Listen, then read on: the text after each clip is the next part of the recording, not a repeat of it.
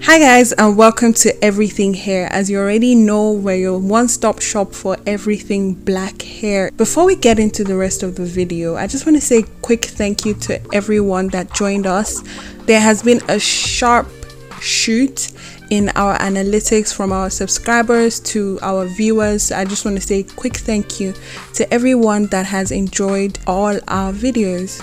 In today's video, we're going to be talking about hair care and simple hair care We're just going to give you a breakdown of what you should be doing to your hair. We're just going to give you a crash course on what you should be doing to your hair. Just the basics, the basics of hair care. And a lot of us neglect the small things that come with your hair care from the way you shampoo your hair to the way you detangle. If you want to grow your hair and if you want to grow healthy hair, those are the things that you need to consider before you start doing your hair treatments and buying expensive products. These are the first things that you need to consider. Hair can be a very complex organ, and the process of hair growth is based on different interactions between your hormones and your cells. After saying all this, your hair care should not be complicated, honestly. There's already a lot of complexities that happen within your body and producing hormones that will grow your hair, keratin that grows your hair. Your hair care should not be complicated. However, with so many products and techniques out there, it can be very overwhelming to know where to start and that's the reason why we're making this video today. There's so much that's out there and there's so much information that's out there that we often just get overwhelmed and we're just like you know what? Maybe um, i should just not bother about my hair anymore. To achieve healthy hair and hair growth, you only need a few staple products that you can trust, some consistency, and care for your hair. Today, we'll just be showing you how to develop a simple hair care regimen that works to both maintain healthy hair and retain length. When you combine this simple hair care regimen to whatever it is that you have going on, maybe protein treatment or protective styling consistently, your hair would thank you. It's important to understand that your hair care routine is not a one size fits all routine. You have to take time out to figure out what works for you and what doesn't work for your hair. This process is a mixture of trial and error combined with a lot of research and consistency. The first step is shampooing and conditioning your hair regularly. It's important to keep your hair clean to get rid of excess oil, dirt, and product buildup. Sometimes you might need a sulfate free shampoo. Depending on what your hair needs are you might need a sulfate free shampoo. We have a blog post on what are actually sulfate free shampoos and whether or not you should be using them. Um, shampoos that have sulfate in them uh, can be drying sometimes but sometimes you really need to cleanse your hair and those sulfate shampoos are what you actually need. I use sulfate shampoos when I take down my protective style. So when I've had my box braids in for a while, I use a shampoo that has sulfates in it because I want to remove all the product buildup and all the dirt that has accumulated on my head.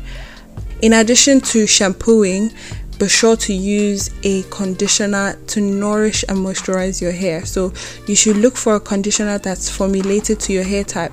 Uh, some of us have dry hair, some of us have very dry and sensitive scalp, some of us have oily hair, and so on.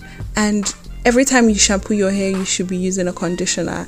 It's important to note that washing your hair too often can strip it of its natural oils and it can lead to dryness and breakage of your hair because once your hair is dry, it's susceptible to breakage. At Everything Hair, we recommend washing your hair every two weeks, depending on what your activities have been for that two weeks and depending on what your hair needs are.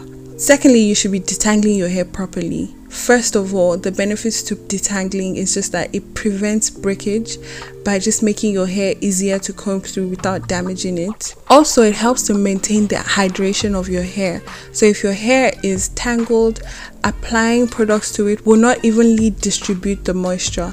To ensure that every section of your hair is hydrated and moisturized, you need to first use your fingers if you want to and then use use a wide tooth comb to detangle the strands both before and after applying any moisturizers.